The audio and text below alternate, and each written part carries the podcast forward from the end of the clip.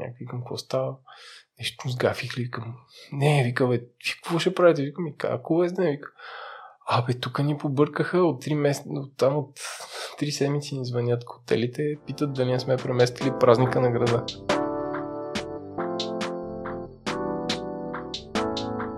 Здравей, Ленко, и благодаря много за поканата и че се отзова. Здравей, много приятно. Може би малко закъсняло от моя страна, тъй като се го отлагах във времето. Първоначално имаше причина заради говори интернет, след това разбрах за бегач и там също имаше големи поводи да те покани. Но след гостуването на Дидо и като ми разказа някои вътрешни неща, тогава си казах, че е крайно време. И най-много ме спечели това, че той ми каза, че един европейски столичен маратон няма никаква промяна в организацията от 2011 до момента, докато за разлика от бегач вие всяка година се подобрявате и се стараете да постигнете европейските стандарти.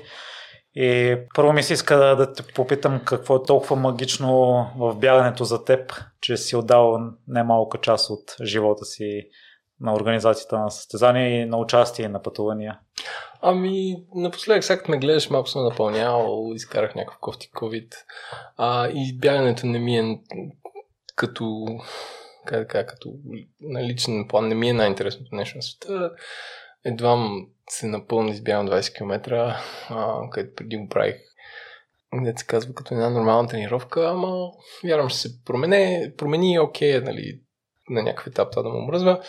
А, но дългосрочен план, аз бягам от 2003 Конкретно това помня, защото 2003 година избягах първия си маратон в град Истанбул. По-късно съм го бягал три пъти, 2004, мисля, че 2007 година участвах, а, като ако си представиш 2003 година да бягаш маратон, а, нали, няма Фейсбук, няма групи с приятели, а, много трудно се намираха а, тренировъчни програми в километри, защото ако имаше някой на някой американски университет на сайта, който е в мили, трябваше да ги конвертирам, нямаше GPS часовници, а, нали, малко звучи като някакво от миналия век това нещо, но сега малко ли много избягах тогава първия си маратон, хареса ми а, то излишно да ти казвам нали, какви са ползите, както за всеки човек а, първо трябва да си намери собствения спорт, но веднъж като го намери, почва да открия плюсовете. Сега забягането е нещо, което за разлика от фитнеса може да се състезаваш. В смисъл може всяка есен да си поставиш някаква цел, а, която да се поставиш с други хора. Въпреки, че бягането е главно лично преживяване. А, бягането е а, някакъв трамплин към други спортове. Няма спорт, който да не включва бягане като част от тренировките, дори шаха а, електронните спортове, абсолютно всеки спорт включва бягане като част от рутината. А, получаваш естествен апетит, терморегулацията ти е по-добра, по-фици.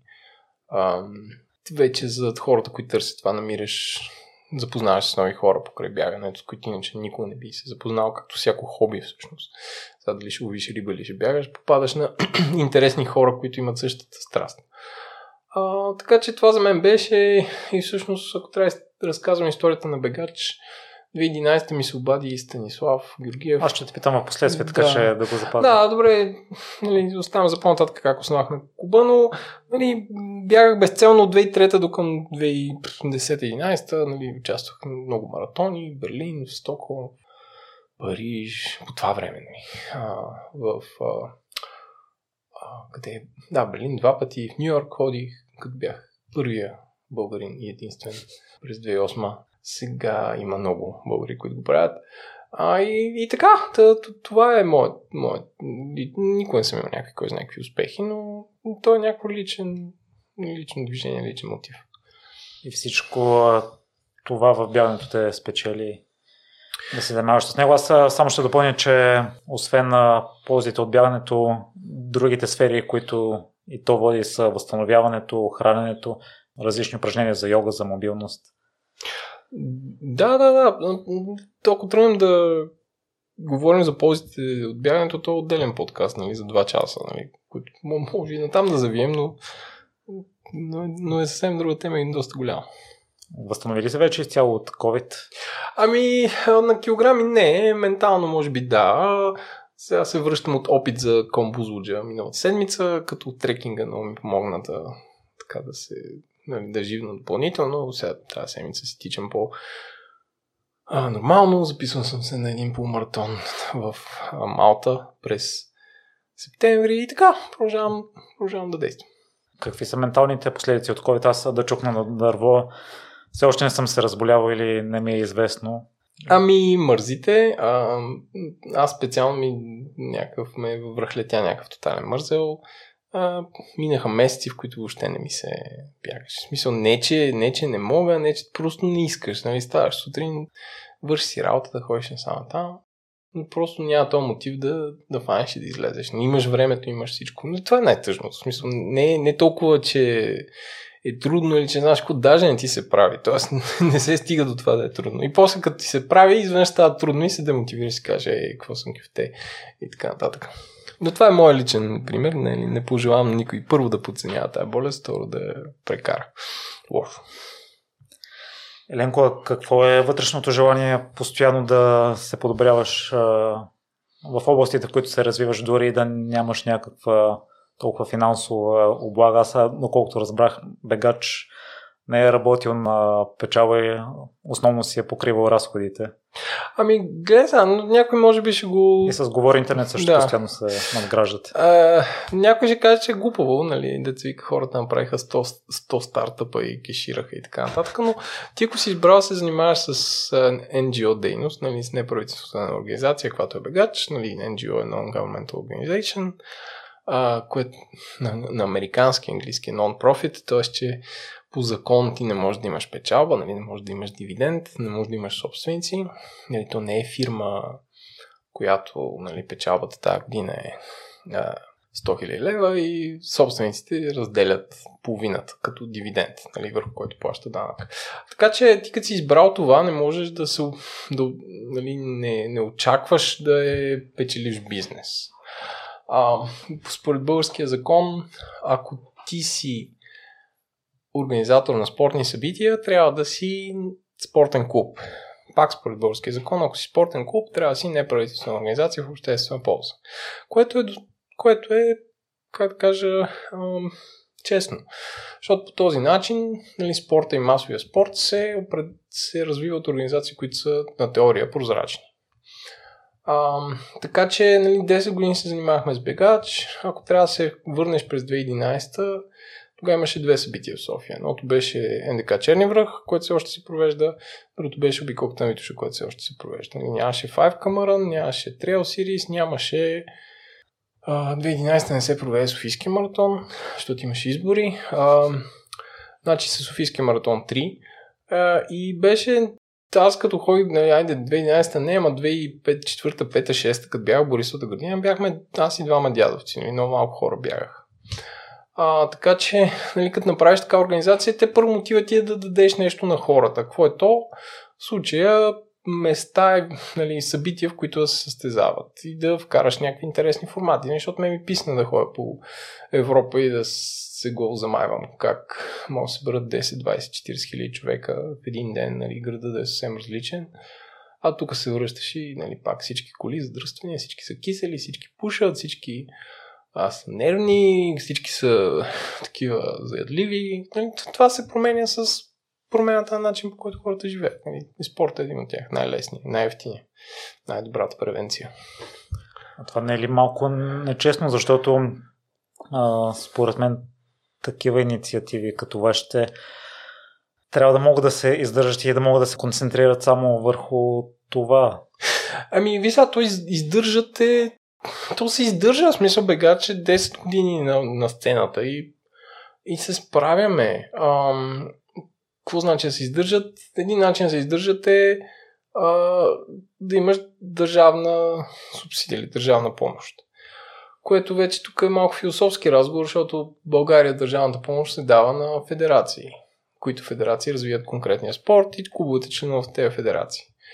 А, не ми се навлиза изобщо да комуникирам колко са, колко са ефективни, нали, дали това е ефективен модел и България колко са ефективни федерациите, нали, като се замисли само колко скандали има около, да речем, БФС, Българския футболен съюз, който е федерацията, която определя футбола, и оттам нататък другите по-високо бюджетни федерации. А, това, е, нали, това е един начин се развива спорта. Един друго нещо много специфично е, че българския закон за спорта и федерациите като цяло са а, министерството, което малко ли много федерациите живеят в него, в тази стая, в тази сграда на Гурко и Левски. А, нали, Министерството и закон за спорта е направен така, че да субсидира и да развива спорта за високи постижения. Така наречените професионални спортисти. Което е още от времето на соца, нали, когато масовия спорт е бил а, изнесен към предприятие и самодейност, и, а пък професионалният спорт, т.е. ти подготвяш само професионални кадри, нищо друго. И реално България ни, нали, не е имал масов, масов, масов спорт. Нали. Тоест ти ако не членуваш нали, до, до време на соца, ако не си членувал в клуб или нещо такова, риташ мачле в квартала, което не го прави, айде да кажем, полупрофесионално. Масовия спорт е ще дам пример. Примерно в Штатите няма Министерство на спорта. И нали, там си има федерации. А, и а, професионалният спорт се прави от колежи, а, където се учи това. А, и субсидиите са или от общинско ниво, където общината стори стадион и то е отворен за гражданите, което е супер. Или от, как да кажа, или от клубове, които подпомагат даден атлет. Нали, но, как се казва, има държави в света, където може и без министерство. А, има държави в света, където масовия спорт е много по-развит от България. Та това, което прави Бегач ние се опитваме да запълним тази ниша, която дълго време е нямало и затова българите са а, дебели и а, 78% твърдят, че не спортуват според статистика на Евростат, което е най-високото за Европейски съюз. И ние се опитваме това да, да задвижим масовия спорт и да караме хората да спортуват. Ам, е, мисля, че за това, което е, нали, малко NGO с двама до четирима души екип, а, е нещо. Не, екипа Full Time Employees е супер голям успех. Нали, много е ефективно. Защото в България повечето NGO-та, няма да ви лъжа, са неефективни. Те са, нали, те са ни хора, които пишат проекти, те проекти с е против това, което правят. Нали? Те, т.е. те функционират само ако е спечелен проект по дадена тема и те могат се сторят супер странни по някои проекти. Ако се замислиш, има и много NGO-та в България, които организираха състезания и те изчезнаха в момента, в който този проект спря. Нали? Не е мислен като sustainable бизнес, т.е. бизнес, който може да се самоподдържа. Като да се самоподдържа, има преди това да едно събитие да може да просъществува и да възнагради тези, които го организират, следващата година, след 3 години, след 5. И поздравявам ви за това, което сте направили, тъй като постоянно има нови състезания, вече сте вкарали екоезденето, триатлон от преди няколко години също така.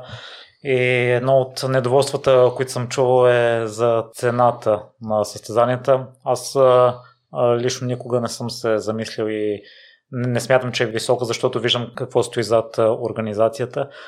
Та, малко ще отговориш ли на хората, които все още се чудят, ако има такива? Ами, гледай сега, хората, които нещо им се струва скъпо, нали, може да не си го купят. Както каза Стив Джобс, ако, ако нещо ти харесва, ти нали, гласувай с твоите пари, то съществува, купи си го. Не ти харесва, не си го купи.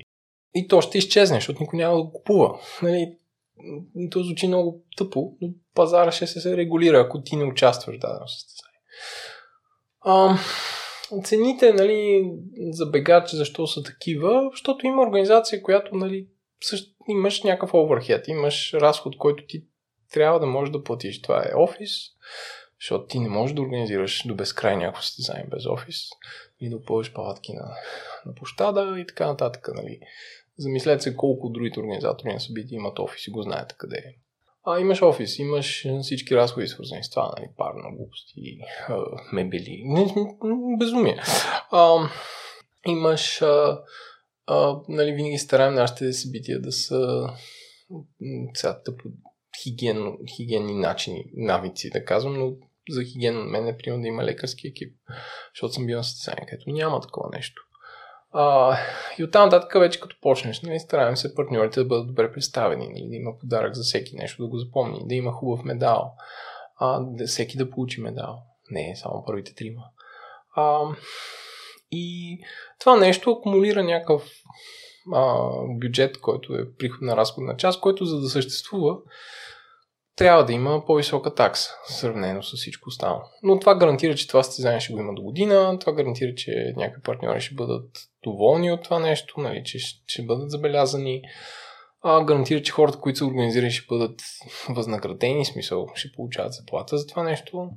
А, и, и крайна сметка, нали, че сега това никой не може да каже, но ще бъде всеки всички ще се приберат вкъщи живи и здрави. А, така че това е. Аз обикновено хората, които се оплакват от това нещо, виждат събитие в неделя и трябва да се запишат и таксата е над 100 лева и казват, е, отварят там първата фейсбук група или техния профил. Те, как могат да искат тук за 20 км да плащам 140 лева. Миналата седмица бягах на Сепаре в баня безплатно. Нали? Ни вадят такива примери, които въобще не, нали, ти не можеш да сравняваш едно събитие с друго по никакъв начин. А, нашите събития обикновено имат някакъв дълъг цикъл, ние отваряме една година по-рано на някакви безобразно ефтини цени, буквално първите няколко early bird и early цените са на загуба за, за Куба, защото за едно събитие разхода на, на участник може да варира от 30 до към 150 лева. 170 за триатлоните особено. Нали, това ти говоря, ако, ако сметнеш разходната част и разделиш на брой участници. И ако има повече участници, нали, това е малко такова математика за трети клас. Надявам се слушателите да не се чувстват, че им обяснявам някакви очевидни неща, но ако едно събитие има 100 участници и струва 1000 лева, това е разход е 10 лева на участник. А, тоест ти можеш да сложиш такса 10 лева. Ако има 1000 участници и струва 1100 лева, защото при бягането и при а, този вид спортове ти можеш да скалираш много лесно от 100 на 1000 човека. Тенис турнир не можеш. Нали, тенис турнир имаш 32-64 и не мога да направиш 1000 никога, защото отнема повече кортове, повече време, повече съди, повече билети. Нали, то е сложно. При бягането имаш лесен начин да го скалираш. Така че начин на едно събитие да е поевтине е, е ако участват повече хора първо. Не, не, не казвам, че ако всички се запишат, това стане. А другия начин е да има повече фирми, които го подкрепят, нали, повече а, партньорски договори. А, защото по този начин първо ще го видят повече хора, фирмите ще са по-щастливи, те инвестират в нещо много здравословно, в а някакви хора, които бягат, те го запомнят в изцяло позитивен светлина, защото не е не е да ти е тъпо и да видиш някаква реклама между два рекламни блока или някакъв клип в YouTube да го бъде прекъснат. То е по някакъв начин ти отиваш нещо по собствено желание, инвестирал си време, усилия и пари и по този начин виждаш партньорите. Така че а, таксите да струват някаква определена пара зависи от това колко е висока бегаческата култура. Също те хора, които се оплакват, а, никой не съм видял да се оплаква, че маратона в Берлин струва 160 евро, примерно. Ако изобщо може да се запишат. А или че самолетните билети от там са толкова или... Нали, ако сметнем да, да участваш в чужбина, аз пак не ги сравнявам, но да сравнят с състезанията в Румъния, например. Защото те са много най-близки са до нас като като да, като ниво, макар че там бягат много повече хора и те са много повече хора, румънците.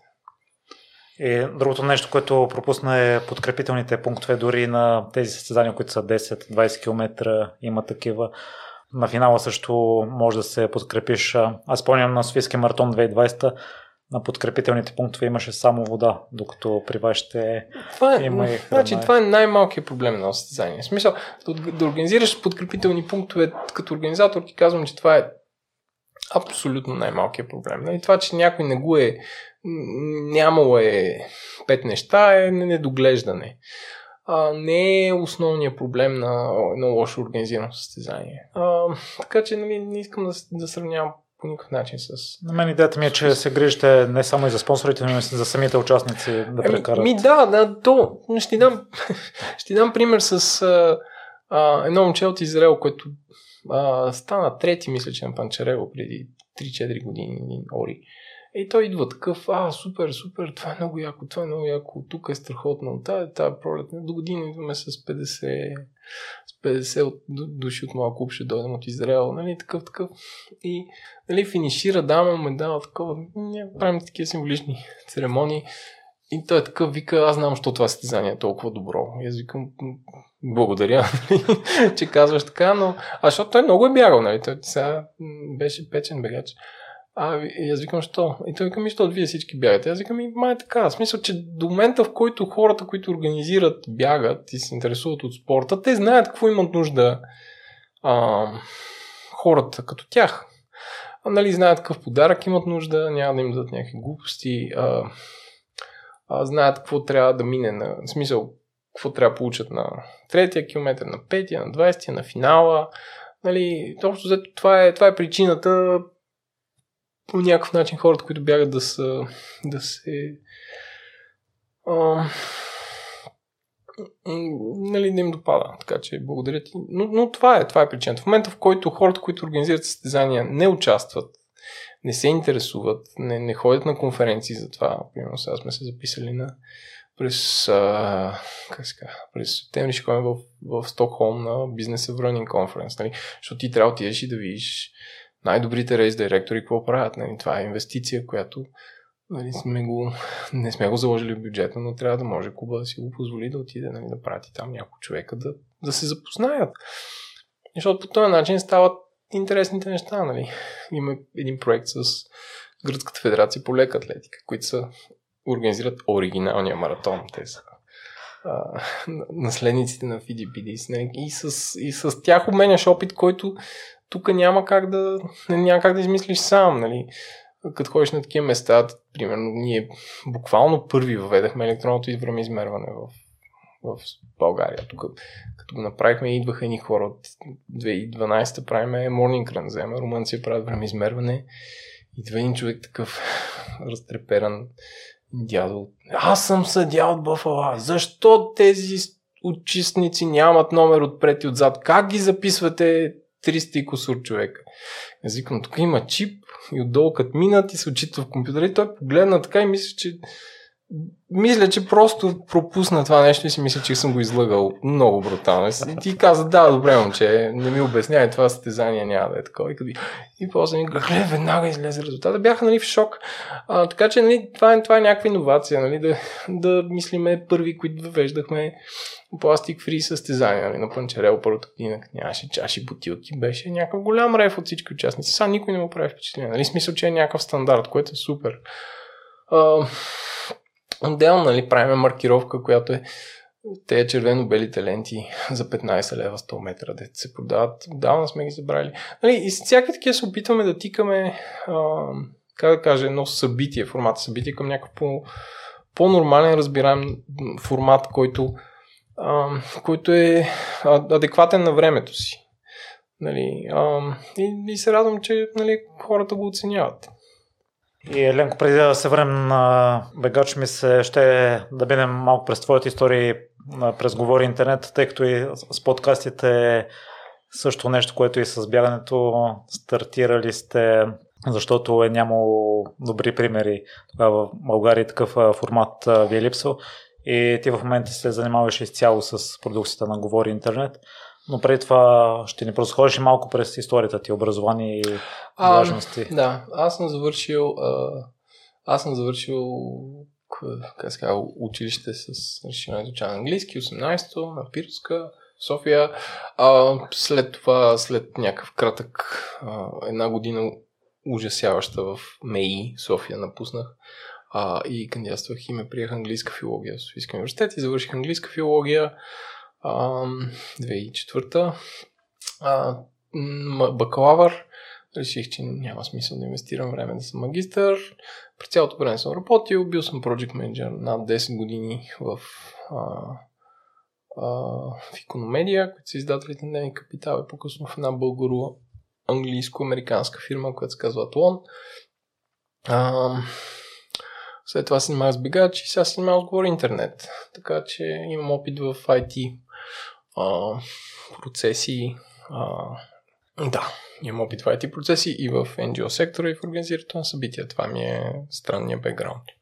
А това и тя го придоби чрез опита, не толкова чрез образование или допълнително си се... Да, да, не съм имал някакво супер нишово образование. Това, което съм учил ми е помагало, но главно по-скоро да разбера света и да се да комуникирам, не толкова с някакви конкретни нужди, защото ти като завършиш английска филология ставаш един широк експерт. Ако специализираш да правиш превод или как се казва, симултантен превод или да ставаш учител, то е доста по-специфични знания. И видях на твоя лекция още времето, докато си бил project manager. Мисля и за рекламната агенция и ми стана любопитно, че процесите са навързани един върху друг и са толкова много за следене. Един спира, друг започва. И това постоянно трябва да се следи. Ако може да дадеш някаква препоръка за хората в ежедневието, които са им се струпали много задачи, ня- някакъв трик. У, в смисъл как си управляват за, деня ли? Да, за продуктивността, тъй като това ми се струва свързано с презентацията, която гледах. Ами, не знам, аз най-доброто, което мога. То не е, не е, то зависи до човека, не, как му е живота и света и всичко останало. Най-доброто, което мога да пред, предложа е да имат а, приложение за задачи на своя телефон. Аз имам едно, което се казва Things и там като ти запиша неща, гледам да ги свърша и като са свършени съм по-спокоен. Като не съм, са като не са, съм по-притеснен и ги гледам да ги подредя по един и по друг начин, така че да се излъжа, че нещо съм свършил днес. Но без това не бих се оправил. Не, все по-малко неща запомням, конкретно когато трябва да се свършат, така че си записвам в това приложение. Всички задачи имат дата, на, в която трябва да бъдат свършени. Тя се отнася към днешната дата по някакъв начин, така че може да гледаш. Това е моя абстрактен съвет към хората, които искат нещата да свършат, да свършат повече неща и са по-продуктивни. Това, доколкото знам и върху стреса има ефект, тъй като не трябва постоянно да мислиш какво трябва да свършиш. А в такъв случай, като имаш а, задачи всеки ден и някои от тях са дългосрочни, на самата сутрин ли гледаш какво те очаква през деня, на следващата вечер, на седмична база? Ами, общо ето, ако, ако свърша нещо и се чуя сега какво да правя, си отварям този Task Manager Things и гледам, а, трябва да си платя найема. Не го плащам или, а, трябва да направя хикс или трябва да напомня на еди какво си, еди що си.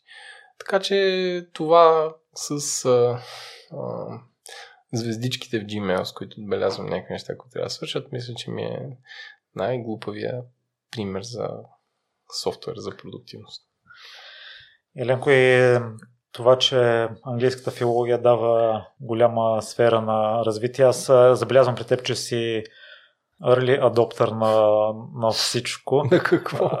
Кажи ми, на какво съм адоптнал early, че?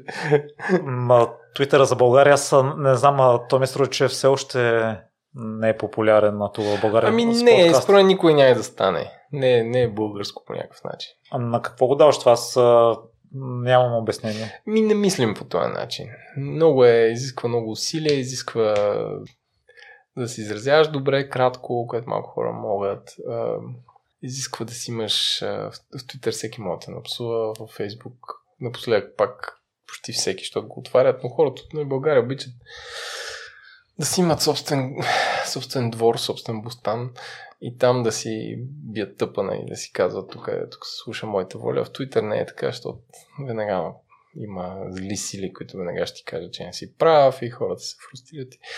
Ако до сега не е станал популярен, няма да стане. На мен ми струва много полезна медия. Аз в миналото я преглеждах често, сега рядко влизам там. На какво даваш твой голям брой последователи там почти? Честно казано нямам представа. Може би просто отдавна съм там. А, не знам колко от тях са истински, колко са фейк. Никога не съм се напълвал да правя повече или някакви такива неща. А, не, не мога ти дам отговор на този въпрос на подкастите. Мисля, че също си early adopter, преди говори интернет. Вие може би сте един от първите. В да, един от първите. На теория преди това имаше още един, който се казва Bulgarian History подкаст, който е на английски. А, и би го брил в друг бранш. А, и Nerds to Nerds, мисля. Не. Да, My Nerds to Nerds са геймери, които говорят за игри. Мисля, че те бяха преди нас. Аз чух, че ти си имал още един музикален подкаст. А, ама да, то беше, то беше нелегално, защото пускахме неща без лицензно, това 2005-2006. То, то е толкова като нещо за приятели, така че дори не би го броил за, за, за истински подкаст. Ти формата от къде го откри?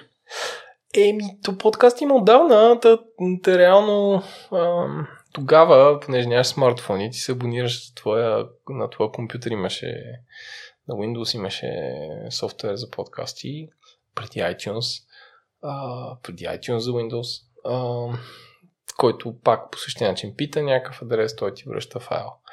И след време тези подкасти можеха да се синхронизират за, на MP3 плеер и слушаш като Swapman беше доста хайп. Но така да е, тогава правихме един подкаст, който се казваше No Title.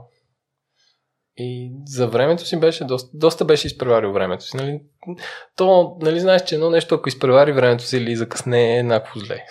няма, няма допълнителен кредит, че, че с 10 години преди това си го изпреварил, ако, е, ако се е провалил все тая. И с а, Говори интернет, като че ли сте оцели точното време, още от първи епизод имате голям брой слушатели. А, да, с Говори интернет оцелихме точното време, ще видим как ще продължи, защото сега, как се казва, всеки почна да си има подкаст. А, телевизиите се осъзнаха. А, има BTV подкаст, нещо, което те за удобство наричат подкаст, където един човек според не знае, че, нали, който го води, защото той е видео, не знае, че това нещо ще е на аудио и като си пуснете BTV подкаст, казват, ето вижте сега, еди си нали, ти се отсърташ какво да видиш след като си го имаш само на аудио. А, радията скоро ще се светнат и те ще, ще почнат да си правят това съдържание. БНР има нещо, което пак те за удобство наричат подкаст. А, така че ще става все по-успорвано. Най-важното е рекламодателите да познаят този вид влияние, този вид аудитория, този вид реклама, за да може да се развива, нали, да се продуцират по-интересни епизоди и така нататък. И събирате се с Владо и решавате, че ще стартирате. Аз чух, че в началото сте си мислили, че никой няма да ви слуша, което... Което е добре. да, да, но не, не ми се струва логично да желаш да стартираш нещо, да, си, да го записваш, да го публикуваш в интернет, като си мислиш, че никой няма да те слуша. Примерно аз тръгнах с много големи очаквания. Ами, добре, че не си се отказваш, защото подкастът е доста отчаяващо първите 5-6 месеца. А, но да, в смисъл, аз с Владо го врънка и айде бе, айде да записваме, айде да записваме. А, и буквално, нали, дай да видим какво ще стане. И направихме няколко епизода, някакви хора се появиха, направихме си комьюнити, вече комьюнитите ни бута. И вече се притесняваме, ако пропуснем седмица. А, и така, нали, Имаме си фирма, много компании искат да ни, да ни партнират, получаваме реквести, нали, без да имаме някакъв активен селс, нали, някой да ходи и да предлага неща, което е супер. Нали. Няма да е така без край, но вярвам, че това е начина и че допринасяме за някакви интересни гласове да бъдат чути в България. Това е. Да, да, със, със сигурност. другото, което ми направи впечатление, е, че след първи епизод сте получили голям хейт за, за качеството за... Ама то не е без основание, смисъл ние първи записвахме без да знаем какво правим с някакви супер кълбойски микрофони. А, така че е съвсем нормално сега има някакви микрофони за 5-6-700 лева и отделно даже нали, стараем стаите по някакъв начин да си оправим. Нали, а, имаме си човек, който обработва звука, който най-добрия начин нещо звучи по-добре. И така, тъ, а, да, съвсем нормално. Аз не, не съм си причинил това да, да да чуя първи епизод. Сигурно ще звучи ужасно. Но, но е така. Не, не отричам. Сега, което си е така, така си звучахме гадно. Оправихме се. Ако е във вас ви накара да се оправите, не да се откажете? Ами, сега като сме почнали да правим нещо, нали, то е като си почна първо е приятно, второ, като си почна да правиш нещо, инвестираш си някакви средства, е тъпо да се откажеш. Трето, сега това, че ня- някакви хора са, нали, са дали хейт, има, както във всяко нещо в интернет, имаш някакво vocal minority, което мрази нещо. Нали? Примерно би го сравнил с бегач с хората, които реват срещу ам, реват срещу а, високите такси. Нали? Тоест, ти за да имаш някакъв проблем е някакъв човек, който е изпитал този проблем и той ще го направи публичен, той ще го остави в интернет. Ще дам пример с мнение за работодатели. Нали, а има сайтове, които има мнение за работодатели, където рядко мога виж добро. Защото ти като се замислиш, ти работиш една добра работа, мотивиран си, шефът ти е супер, ам, получаваш добри пари, имаш някакви бенефити, виждаш си бъдещето, ти няма да седнеш да робиш в инсайт и да кажеш всичко това. Аз съм супер, нали, тук много съм щастлив. В смисъл, че понякога, в, ако нещо се развива добре, добрите мнения за него отсъстват. Защото никой не смята за необходимо да ги каже. И още повече българите, които сме по-кисели. Така че, а, нали, в началото имаше някакви хора, които казаха, вие звучите като в баня и така нататък. Което е, нали, фейер критика съществува, правихме го и, и действаме напред. Но имаше хора, които казаха, браво, супер, сте много ми е интересно. А, пишат ни по най-различни поводи. Много българи чужбина им някой човек от Аризона ни пише, аз тук нали, с жена ми, тя е американка, децата им пускам, говоря интернет, за да, си, нали, за да може да те да знаят и български. Някаква жена, аз си приспивам детето на вас. В смисъл, че има всякакви смешни имейли, които получаваме за хора, които ползват този подкаст за нещо различно от това да ни слушат и да се информират. Така че го намирам за нормално. А примерите, които спанат, той има разлика според мен между хейт и градивна критика и това не, имаше и чист хейт, имаше и, и, и градивна критика, нали? Част от тази градивна критика така намерихме на Антон, който е нашия саунд инженер, който предложи, бе, дайте аз тук пробоно работя в радио, ще ви редактирам тези неща, да не звучат толкова зле.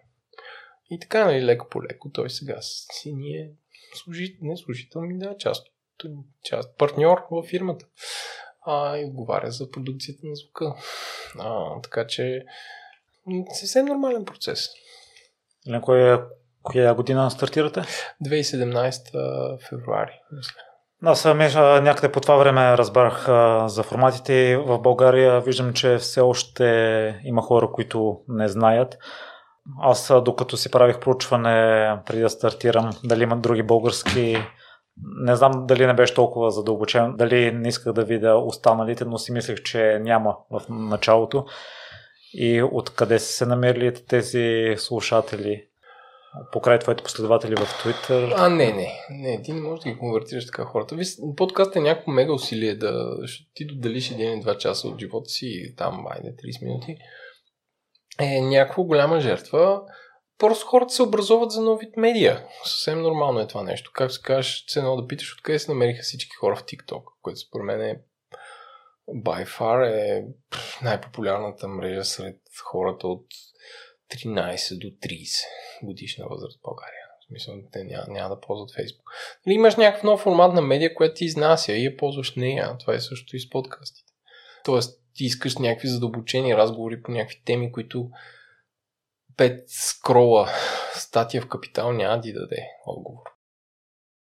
Това е, нали, че подкастите предлагат някаква дълбочина, която е пасивна информация, т.е. ти слушаш някаква история на някакъв човек, което ти да седнеш да четеш това нещо, трябва или в работно време да жертваш това време, или някак ти не мога да правиш докато караш кола, не мога да правиш докато си на фитнес, не мога да правиш докато тичаш гората, не мога да правиш докато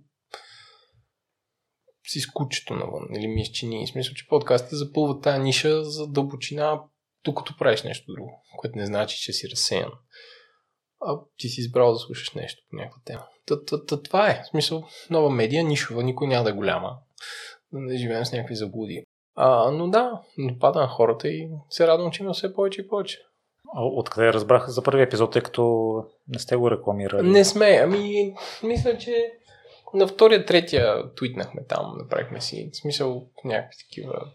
После си направихме и фейсбук страница, която е, до сега е просто като огледало, нали, какво излиза. А, и така, то, то, това е лек, органичен е ръста. Не сме... Подкаст рекламата е много трудна, защото ти дори да рекламираш някакъв епизод, толкова е дълъг, начинът да въвлечеш хора в него, които са абсолютно не наясно с това, което правиш е много трудно. А, и така, сега ще ни поразходиш ли през подобренията, които направихте, за да достигнете до сегашния формат? Uh, а, за подкастите. Ами, първо, всички хора, които продуцират подкасти в интернет, ги оборудваме технически добре. Всички си имат а, кадърни микрофони, а, рекордер, такъв а, портативен, а, домашни микрофони USB, които са вързани с това. Имаме софтуер за запис, а, Zencaster, имаме си а, а, слушалки, в смисъл чисто технологично са много добре обезпечени. Второ, има някакво натрупано знание как се прави, което поделяме вътрешно, имаме си такива вътрешни обучения. А, а, хората ни знаят, защото началото кажа, да говориш по подкаст, те не знаеха какво стана, така че сега е по-лесно да намираш събеседници, което допринася още повече за качеството има фирми, които оценяват а,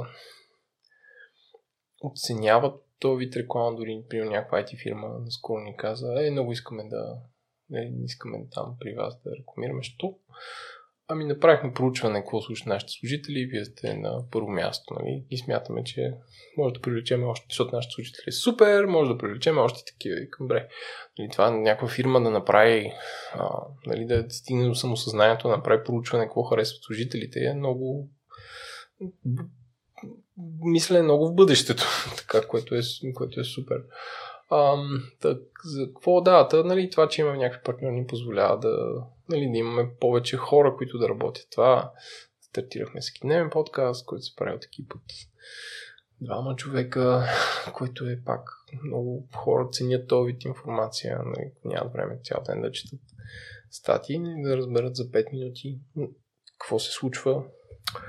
Ам, ами, май, това са, сега гледаме напред, нали по-интересни теми, повече такива записи на живо интересни. Сега стартирам един подкаст за а, такива аматьорски спортове, който е супер. Записваме най-често на живо, докато се правят тези спортове парапланери и така нататък. така че това е. Движиме, движиме напред. Нали? Нямаме а, те бюджети на NPR или на американските мрежи, където един епизод се прави от 3 човека 6 месеца. С интервюта, репортинг и факт-чекинг и всякакви такива неща. Ленко, какво мислиш, че ви отличава вас с Владо, тъй като Рядко се все още, според мен, фирми да се обръщат към подкастите за реклама. Самата общност, за общността отделно ще те попитам след малко. Та... А, какво правим, кое е за рекламата? Да, да се отличите, та, веднага хората да се припознат в а, вас, да ви харесват. А, то не ни е целта да се припознаят в нас, целта ни е повече фирми да познаят този вид реклама. Нали? Не е да се бием гърдите ние. Идеята ми е не толкова за фирмите, може би за слушателите да, което до някъде е свързано и с а, фирмите, защото като хората ви слушат най-много вас, а, има нещо във вас, което ви отличава спрямо от другите? О, ми, не знам, да, то всеки е различен. А, не знам, може би първо сме двама, а, допълваме се по някакъв начин, познаваме се отдавна, защото да го познавам 20 години, това има значение, нали, когато с някой водиш. А, може, може да си даваме зор, защото той е като ходенето на фитнес с някой или с треньор. Сега. Може някой сутрин да станеш и да боли нещо, каже, оф, бе, няма да тръгна сега за залата, обаче знаеш, че се оговорил с приятел и той е там и трябва да правите някакви серии заедно, ще отидеш, нали? По този начин е така, примерно някои епизоди. Един, два, три, които аз продуцирам после той, един, два, три и, и така е по-леко от към от към режим, нали, от към колко напрежение и всичко. В смисъл, че имаш, да, като си даваш смени. Ам... Май е това. Защото и при вас в миналото записите са били онлайн. Аз забелязвам, че има разлика и в енергията на епизода, поне лично при мен. И вие продължавате да сте изцяло аудио а, подкасти. Да, за онлайн и офлайн а, по време на covid много хора направо ни отказваха нали, да записват, а, да записват с нас на живо. Им далеч по-добре е офлайн, а, да е комфортно, също що ли не навън. А, за... Какъв беше втори въпрос? Понеже в момента видеоформат е да. доста вървежен, вие и доколкото съм запознат, и в началото онлайн сте записвали с гости, изпращали сте има микрофони. Да. Не е било стандартното. Той и до сега се прави. Да, ами за видео, още от самото начало и, и до сега никога не сме, не сме искали, си имаме причини да не правим видео. Едно видео да е направено хубаво, едно видео интервю е сложно. Тоест, редакцията е по-дълга и по-тежка и тя не може да е толкова добра. Защото ако имаш, освен това, ако каниш един човек на видео, той се притеснява. А, случвало се, като записваме парите говорят, ще записваме в офиса на Иван и пристига някакъв човек, ама си ступан от до с костюм, такъв връзка, вчесан, поизбръснат и ние таки гледаме, защото сме по тениски. И такива, нали, защото примерно човека се занимава с недвижими имоти към банка. И така гледах към къде са камерите. Няма камерите. Оф, и веднага виждаш как се променя цялата атмосфера. Той си отдъхва, разкопчава си ризата. Да, бе, сега кажете, нали. В смисъл отпуска се, нали, защото видеото е много ангажиращо и не можеш да постигнеш добър разговор или такова отпускане с госта. Сега, нали, веднага всеки вади Асопика и казва, ами Джо Роган или ами MKBHD нали, то е, не може да сравняваш един подкаст с бюджет 100 милиона за две години, или там колкото е с нас. А, да, начин да ги сравняваш, ако броя хора накрая при кредитите са същия като при нас, нали, което те далеч не са. А, трето, тези култури имат много добра култура на изразяване. В смисъл, че американците ти да фанеш един на улицата и да го питаш някакъв въпрос. В смисъл, те знаят как да. Нали, знаят как да говорят и не се притесняват от това нещо. Нали, не са стеснителни, нали, по- по-голямата си част. И, и на тези хора, които те канят, са много по-често известни. Това, че са по-известни, означава, че са сблъскали по-често а, с медиите и това означава, че си има talking points и знаят как да се изразяват и това са учили в училище. А ти ако поканеш един човек, който да речеме прави, ще дам пример, прави, а, упъва, има идея да прокара интернет във всяка хижа, нали, има голяма вероятност той никога не се е появява да, да няма някаква публична изява и шансът да, да не стане добър разговор е много голям. Така че нали, видеото е от една страна по-трудно, изисква повече ресурси, смятаме, че не можем да го правим. Второ, изисква по-кратък формат. Ако правим видео за YouTube, аз лично съм си мислил понякога, имам идея за един-два клипа, които бих могъл да направя, тип YouTuber. Аз не би ги правил по-дълги от 20 минути. И монтирани така, че да има много кътове, много допълнителни материали, да има смисъл да е видео. До момента, в който двама човека да си говорят пред два микрофона, какво нашите велики телосложения, лица ще... Нямаме кой знае какви емоции, които да се повтарят, нали? Не сме комици, нямаме някакви пънчлайнс, това се случва на живо. Няма да добави стоеност. Иначе може. Но, но просто усилието ще е по-голямо и стоеността ще е 0,5% на, на това, което правим. И другото е, че ти ако правиш видео, вече слушателя си казва, аз сега, нали, ще отприем MKBHD, той има там милиарди аудитория и той прави аудио и видео, като аудиоверсията е малко по-различна от видеоверсията, но те правят аудиото или се едитва с идеята, че хората не, не виждат какво, за какво говорят. И това е важно. Но както ти казах, както примерно аз преди няколко дни влязах в едно такси, вие гледате BTV радио, не, вие слушате BTV радио и пускат директно новинарската емисия на BTV с репортажите, която обикновено има картина по радиото. И аз седя и тук, ето тук сме пред болница, еди каква си, вижте тази жена как изглежда. И аз гледам да видя на таксиметровия шофьор къде има телевизор. И видях, че няма телевизор и се сетих тогава, че Нали, смисъл, че е много важно за всеки формат, за всяка медия ти да имаш адекватния формат. За YouTube според мен е максимум на 15 минути. И освен това YouTube, за да си успешен там, ти трябва да пускаш видеа нон-стоп. И това и много ютубъри съм гледал, които те не издържат на този цикъл, защото трябва да е тика алгоритъма.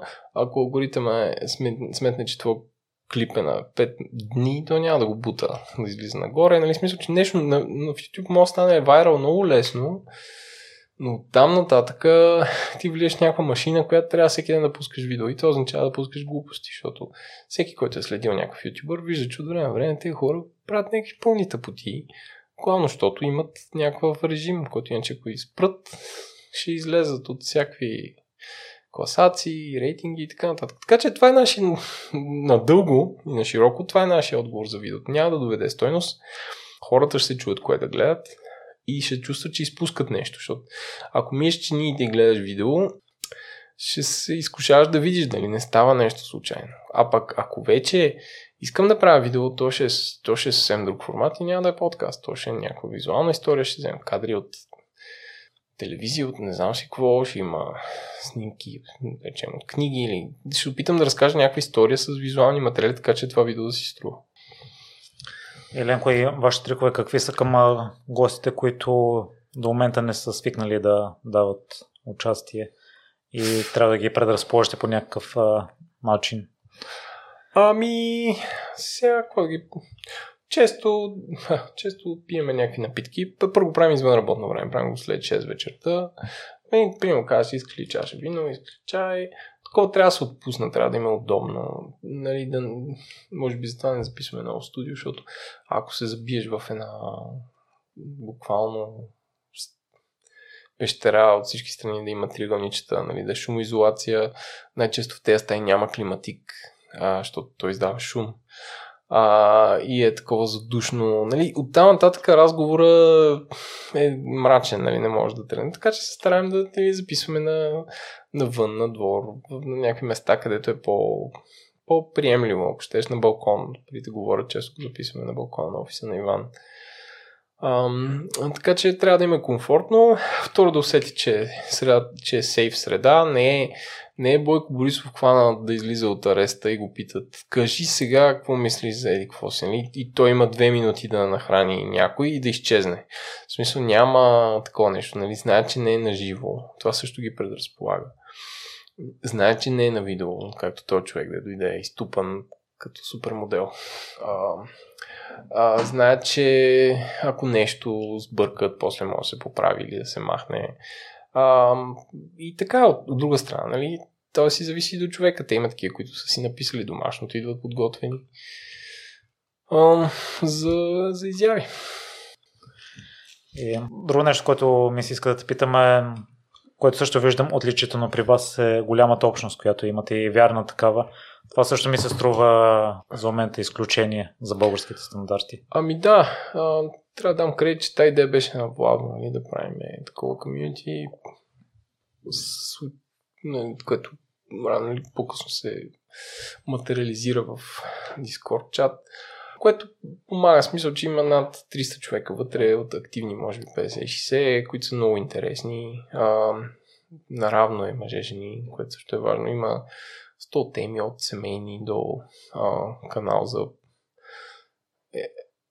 SOS, е, такъв помощ приятел, така, къде има майстор за перални, нали, смисъл такива постоянно тип БГ мама вайб насоки се дават на хората. А, а, канали за програмиране, а, за технологии, за, за коли. В смисъл, че може да влезеш, може да следиш три неща и да, да ти е напълно достатъчно, за да ти е интересно. Или правят се някакви срещи между тези хора, които са супер интересни. Има, разбира се, мега къвги за, за безумни неща. Последно разтървахме някакви хора, защото някой реагирал с някакво емоджи, дет не трябва на него на реплика и това беше най-голям проблем. Аз не можа да повярвам. А, но има, не, не, не е само цветя и рози, нали? то си е работа да следиш някой да не се избие вътре, защото всякакви хора има и чепати и не чепати и така. Значи вие сте активни в поддържане и участвате в самата общност? Участваме, то няма как. Смисъл, ти като си се наел с нещо да го правиш, трябва да си, трябва да си менеджваш това комьюнити. Защото те питат, нали, трябва да виждат, че има някакъв инволвмент, не е да кажеш, айде. Нали, защото, ако едно всяко едно едно общество, което няма, не казвам модерация, но, но няма участие или наглежда на те, които са го създали, рано или късно ще се самоизяде и ще ще се срути. Но кратно се е случва всякакви форуми на времето и така нататък. Нали? Трябва да има някакъв вид а, позитивен пример и организация, да се случва, иначе, иначе да, има шанс да, да, да, да се щупи самото общество. Освен да модерирате, да разтървавате, ако има спорове, с друго нещо занимавате ли се в обществото? Еми аз си споделям неща, питам, споделям интересни статии, чета. Смисъл, сигурен съм, че в канал Политика на Дискорд на Говори Интернет е най-добрият начин да разбера какво става днес, защото с тези с тези правителства и работи е много трудно. Но там влизам, гледам пет статии с мнение, 6 човека са изразили мнение и вече и аз имам формирано мнение за това. В смисъл, че буквално ми е приятно да, да се информирам по този начин. И вече по чапката на говори има интернет с 7-8. Да, аз вече аз загубих. Миналата седмица стартирахме нов тилда на клана черта а, за програмиране а, хардкор, буквално хардкор. Първи епизод е за TypeScript, втори епизод е за текстови редактори, любимите теми на всички. А, така че съм много име за изкуство, за инвестиции, за технологии, за всекидневен за новини, така че има много и нали, правим тази мрежа, защото принципно подкастите се продуцират под мрежи. Нали, нали, вашите, твое, не вашите, твои, твоите слушатели знаят за Gimlet, знаят за нали, NPR, което е американското БНР, което топ продуцира много подкасти, но те, американците имат много добра история в сторителинга, в аудио, в аудио съдържанието. Така че начин на едно нещо да съществува си е а, да има мрежа, така че да се прави референции и слушателите да се ориентират в това. И, и отделно, нали, ако се развие този пазар, ще има и Мегдан за по-лесен начин за обслужване на реклама. Нали, ако имаш по-широка аудитория, е по-лесно да се продава. Естествено ли се появиха всички? Аз спомням, че първо ден, ако не се лъжа, се появи след това Explainer. И за... а, не, първо май беше дроп и чили, да, после, после не знам, трябва да проверя. Поне нали, подкастите са публична медия и много лесно мога да видим кое, кое след кое се е появил. А то а, някой само вие ги продуцирате, пък други са водещите на част да, да, да, участвате. На, някой, аз нямам никакъв инволвмент, единствено правиме, нали, в смисъл, правиме някакво е презенс и това отделно имаме чисто като бизнес а, обработка на аудиосъдържание. Тоест, а, имаш някакъв файл, искаш да направиш на подкаст, ни го даваш и то си е работа, като всяка друга, нали? но нямаме никакъв нито креатив инпут, нито редакторска намеса на това.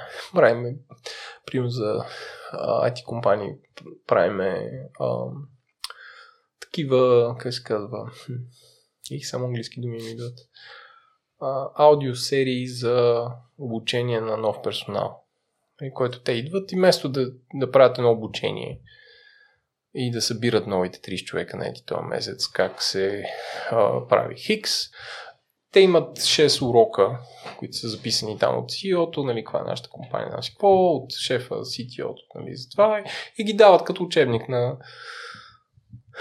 на ново а, постъпилите. И нали, това ние сме го оформили като като съдържание, нали, без да, че не мога да кажа на CEO какво да каже. И така. Еленко, и да кажем в момента каква е работата на продуцента, на редактор в твоя роля? Така, а, аз редактирам малко това, но примерно сега като съм продуцент, трябва да правим а, примерно още колко там 10 епизода до края на годината на парите говорят. Да речем, там съм продуцент и, ко-водещ. И имаме епизод за, за а, индустриалния коноп. Това излезе миналата седмица.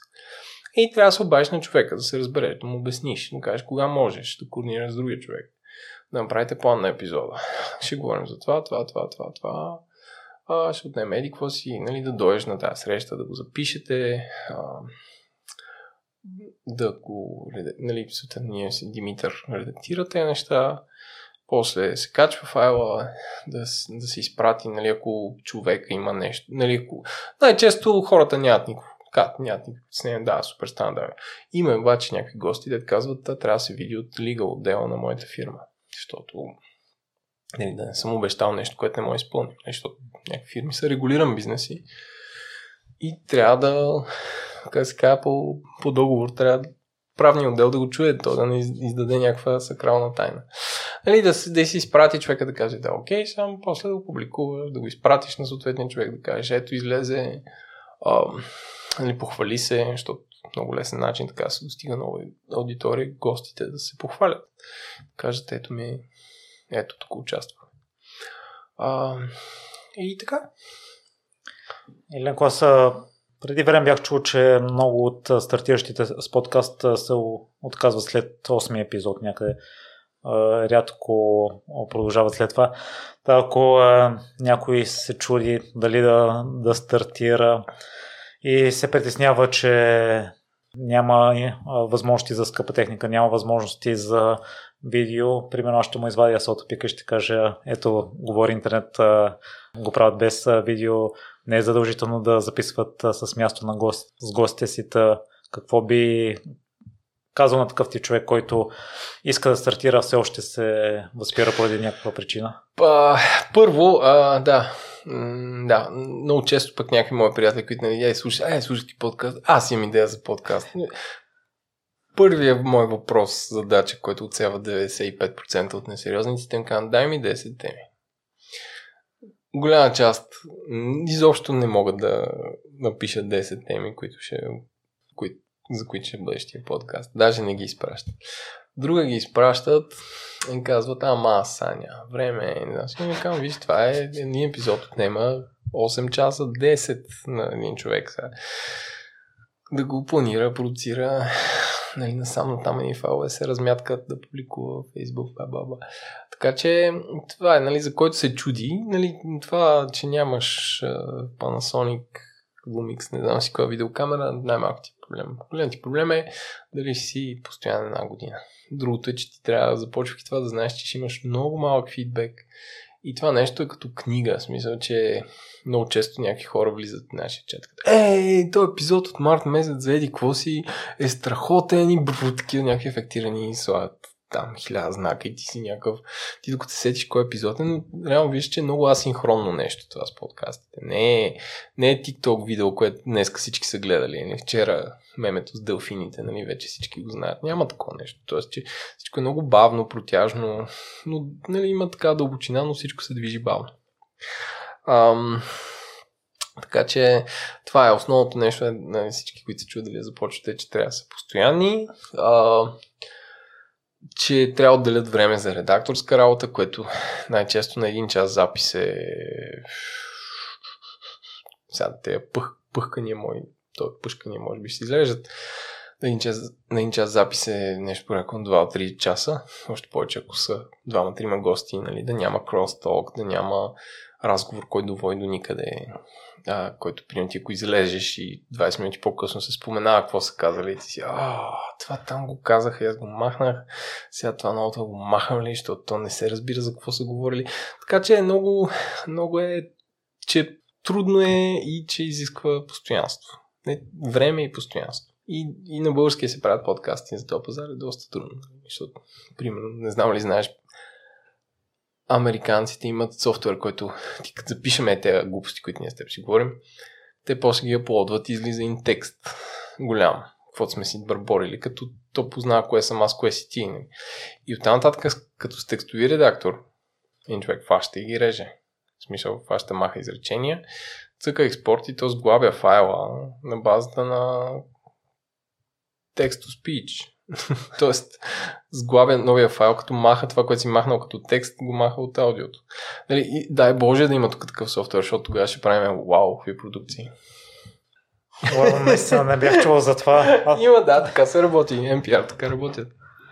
Аз а, съм виждал изкаран транскрипт на някои епизоди и си мислех, че това ръчно се въвежда от Не, хората. На, на английски може. На, на български също може, аз съм пробвал, но е доста тъпо. В смисъл, а, има Google Cloud, има to speech на български, но няма пунктуация. Имената ги бъркат. Тоест, ако кажеш някои имейли, име на фирма или нещо такова, те не знаят коя дума е това, защото я няма в речника на Google. И е един голям блок текст, който много трудно се... Не знаеш колко правиш. Само ще кажа, че аз за редакцията гледам а, напоследък да е максимално изчистено, така че най-вероятно пъшканията ти ще останат. Добре, добре, казвам, казвам само, че, че, че е работа. Нали. Да, да, съгласен съм, тъй като аз в началото си играх да махам всяко акъние, примерно, ако има голяма пауза също е скъсявах и то някак се получаваше неестествено. Всяка допълнителна буква пък се мъчи да, из, да изрежа точно така, че максимално да, да не се чува. И промених това отношение, така че зависи от госта, ако някой няма нищо допълнително, по-бързо може да стане редакцията. Аз доколкото знам тези, особено с видеото, пък директно си пускат аудиото, чисто аудиофайла, така че може и такъв тип да... да, да, да. Ти, ти ако имаш видео а, и експортнеш аудиото, ням, не виждам проблем. Нали? Проблем е като да, хората, които говорят, почнат да реферират към някакви визуални неща и тогава слушателя изтърва. Еленко вече спомена, че си започна да бягаш през 2003 с един от предните ми гости, Андрей Андонов. По спомен той ми каза, че 2009-2010 никой не е имал. И тогава на бягането се е гледал странно. Представям си 2003-та. Ти спомена, че само трима човека сте бягали в Борисовата. Аз и двама дядовци. Да, какво стана лятото на 2003, че започна да бягаш? А, то моето е много прозично. Едно гадже ме заряза и открих супер много време свободно и какво да правя, почна да бягам. Това е, е точка, няма, няма някаква. Иначе лятото на 2003 се готвих доста неуспешно за Истанбулския маратон. Просто защото някаква супер тъпа програма си бях измислил за времето си. Което точно в бягането е било първосигнално. Аз бягането го открих може би 2010 чак, че може да се практикува и като хоби. А, какъв смисъл първосигнално? 2003 не знам дали би ми хрумнало. Ето, зави, аз на 2003 съм бил на 23, така че Окей. Okay. но да, то, да бе, всеки трябва да си открие спорта. В смисъл, това е сега да питаш някой, нали, България късно зря за тези неща. Се едно, питаш някой, ей, 2003 как така си правил йога, тогава нямаше йога студио. Нали, вероятно е същата история. Сега аз не знам, достатъчно ли са да, според мен не, да стартираш а, лятото и есента да участваш на маратон? Аз стартирах в февруари някъде. Но сега, темата, нали, кога можеш да стартираш на маратон, а, пак много зависи. Колко си тежък, колко, си, колко, си, колко се движиш, бягал ли си изобщо, а, други спортове правиш ли, караш ли колело. А, и, и, от, и от това зависи, но пак нали, трябва да имаш поне 4 месеца активна тренировка. Еленко вече сподели, че си участвал в някои от най-известните маратони. Не знам дали има друг такъв случай в България. А, далеч съм от мисълта, че няма смисъл. Аз по време го приема като някакъв туризъм. Нали? Отивам в някой град, който съм бил и гледам кое е маратон и гледам да се падне уикенд. Така че това го правят супер много хора. Далеч не съм от първите. Ще ни разкажеш ли за някой от, за кратко на някои от най-големите, тъй като голяма част сме ги гледали по телевизията, чули сме легенди за тях, какво толкова е специалното и чувството да участваш. Да започнем а... с Нью Йорк. Ами да, най-специалният може би е Нью Йорк или Чикаго. И Чикаго съм бягал. А Нью Йорк е а, ако трябва да избираш между петте големи маратона Париж, Нью Йорк, Лондон, Берлин и Токио, мисля. А Токио трудно се влезеш с Лотария. А, да, непременно трябва да се отида Нью Йорк, защото е супер красиво. А, един гигантски град се затваря за един ден. А, целият град то уикенд е това. Най-често е началото на ноември, тогава е Хелоуин. И смисъл, ако отидеш, може да преживееш с Хелоуин в Нью Йорк, което е изключително, защото имаш няколко милиона човека, които са маскирани хора по улиците и правят всякакви дивоти.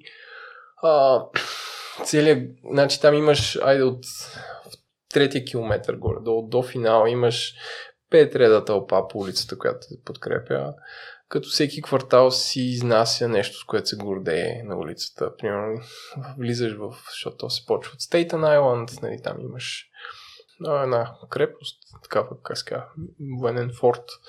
Там се стартира, влизаш в Бруклин, където всичките примерно всички църкви са изкарали хоровете и те пеят Run for Jesus, смисъл пеят госпели, всички хардкор групи са изкарали китари и жулят. а, крещят, смисъл, че дигат публиката, отиваш Бронкс, там всички диджеи ни дебелати са изкарали някакви тонклони и, правят кълбета и си пъкат барбекю. А, минаваш Куинс, примерно минаваш в ортодоксално еврейския квартал, където никой никой внимание ти обръща ни хора с ни шапки с тези кадровите причещици.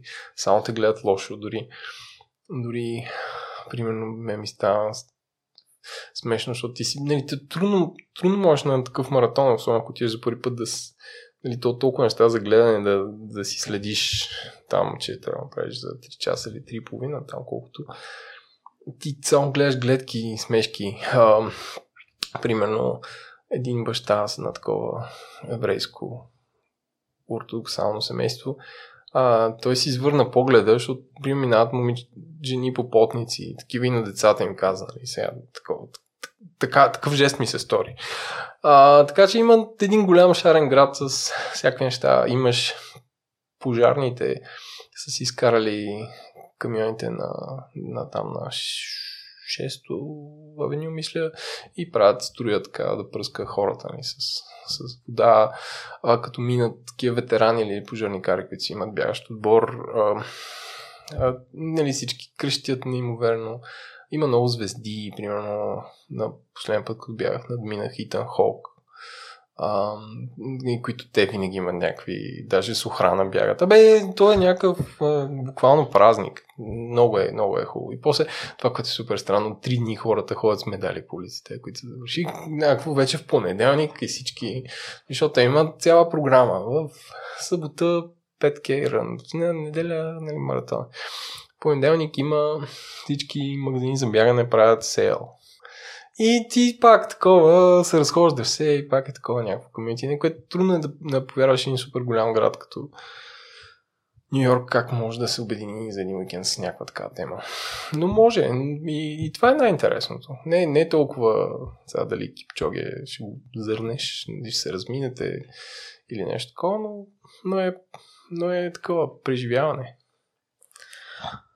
Бе, странно, че не знам бягането, не знам да, доколко е популярно като гледане. Аз преди няколко седмици бях в Дания на началото на обиколката на Франция коментаторите споделиха след това, че рекорд на посещаемост и наистина целият град се е събрал на такова събитие в Нью Йорк също. Смяташ че това един ден може и в България да се принесе? Не, абсолютно не. Аз не живея с някакви такива заблуди. Да, не ги бъркай, защото бягането, нали, маратонското, то не е зрещен спорт, ако се излъчва по телевизия. Колезденето е. Бягането а, е скучно. Аз съм гледал много репортажи, нали, където те винаги правят едно и също. Нали, има, ни следят лид пака, други следят а, други следят а, жените, първите жени. А, чат пат се включват хората с колички и има такива, накрая винаги следят кой иска смешен костюм. А, и това е едно и също и се повтаря 2 часа, 2 часа и половина. Но то, ни, нищо не става. Не е футбол. Даже снукър е по-интересен, защото виждаш с едно с една а, буквално една дъска, знаеш какво става и кой с колко води. На маратона той, той е като колезден, ама по-скучен, защото имаш а, една група, която айде, стартира 10, на 20 км се отделят 5, накрая стават 3, ай, някой може би на 34-я, 5-я нали, да атакува и да спечели. Най-често е това. Рядко има някакви гонки, като кое беше в Чикаго, където двама се гониха буквално, имаше фотофиниш, не е припадна след като финишира. Нали, много рядко има такива неща. Той не е красив спорт за... Нали, може би лесно ще се отрази, защото винаги може да една камера пред първите, но не. Както примерно едно планинско бягане, никога няма да го излъчат по телевизия, защото е много скъпо и не е интересно. В смисъл, ти имаш един, който е първи, един, който е втори, бягат някакви шумки. Не? Нали? Ти нямаш. А пък колезнето и сега имаш, а, имаш пейзажи, които са красиви. Имаш, а, имаш постоянно, нали, особено планинските етапи, там имаш постоянни обрати. Имаш а, за те, които разбират от колездене, ако трябва да ги сравнявам, те имаш да the whole picture, т.е. ти знаеш кой е бил предния... Ти си вече в седми епизод на един сериал, който развръзката може да е днес, но може и да е утре, защото там имаш планинските етапи, точки, равнините, други, тайм трябва трети. И колезденето е по-зрелищен спорт, ако трябва да се гледа на телевизия. Добре ли, нека да перефразирам въпроса. Да, извинявай, аз отнесах. Да, да, разбирам те, аз грешно го задавах, може би твърде амбициозно. Най-малкото хората поне да имат изградена култура и да разбират, че ако има спортно събитие и затворите няколко лици или няколко лици някой парк понякога, Просто ами, ще се възприеме добре. Да, то, нали, то е въпрос на култура, която се променя. Бих казал, че бавно е започнала да се променя дори в София. А, огромна част от това нещо е на работа и на общината, които трябва 6 месеца по-рано да направят кампания за това нещо. Защото това е, трябва да го приемат като празник на града, а не като политически протест.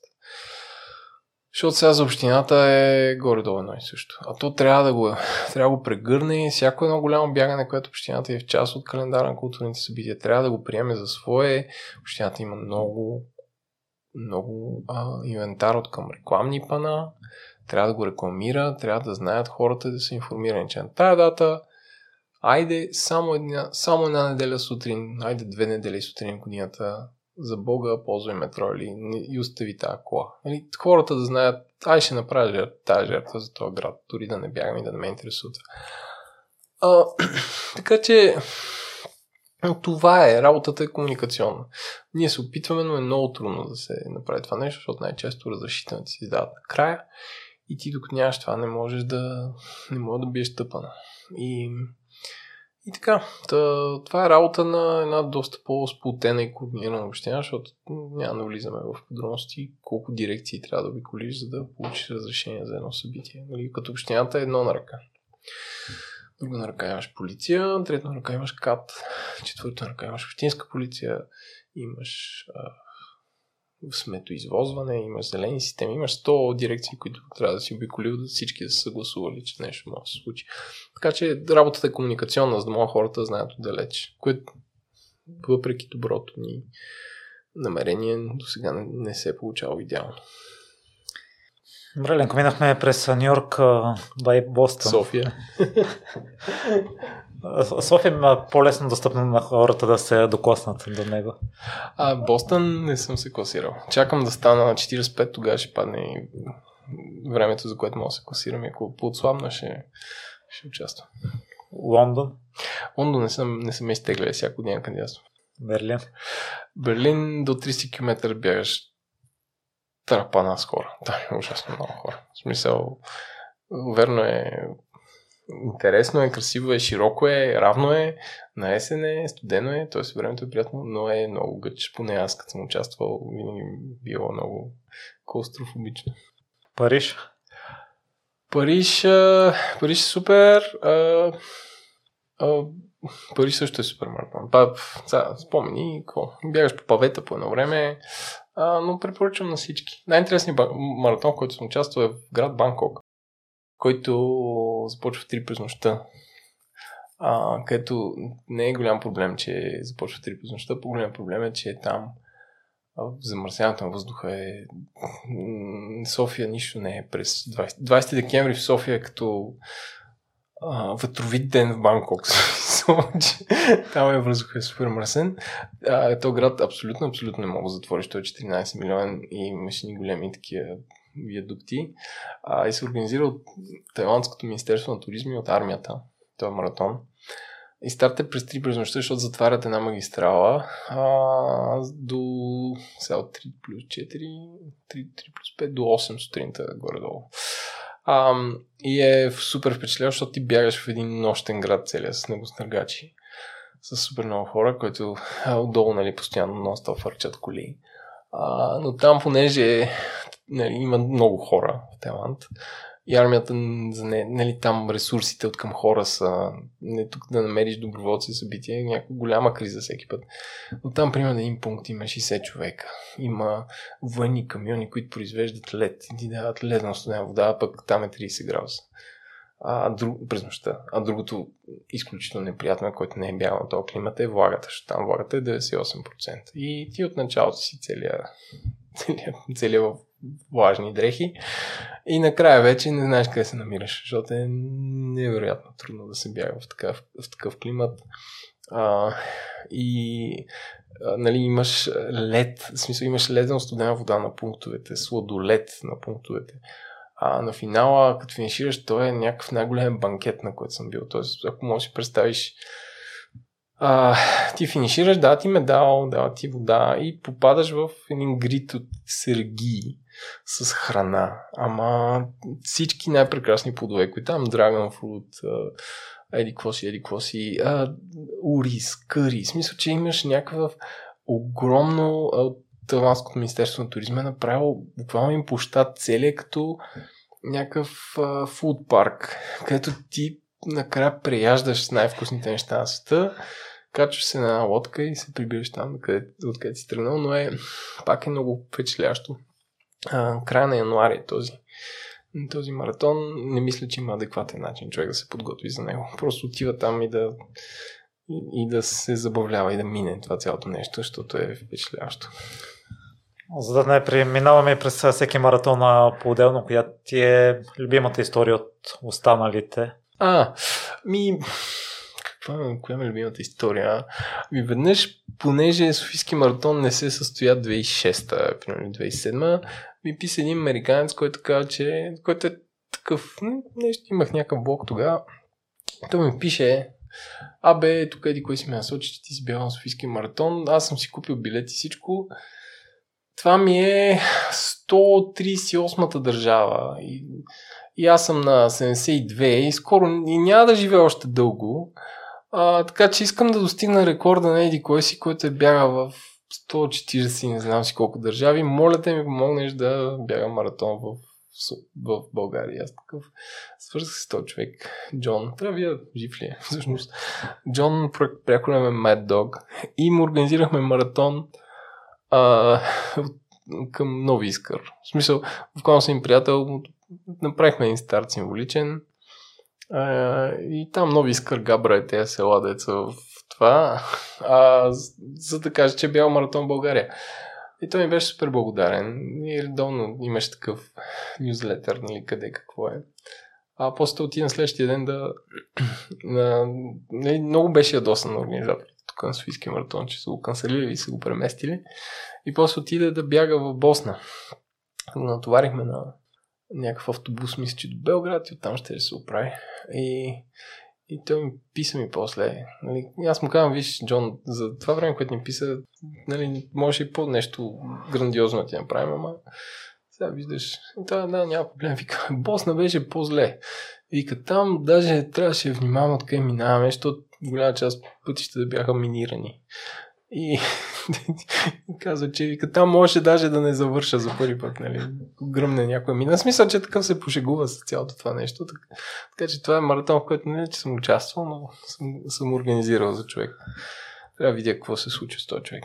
Отрано си започна с организацията. Да, да, от, от рано. И Еленко, ако трябва да препоръчаш някой маратон в Европа, кой е най-красивия?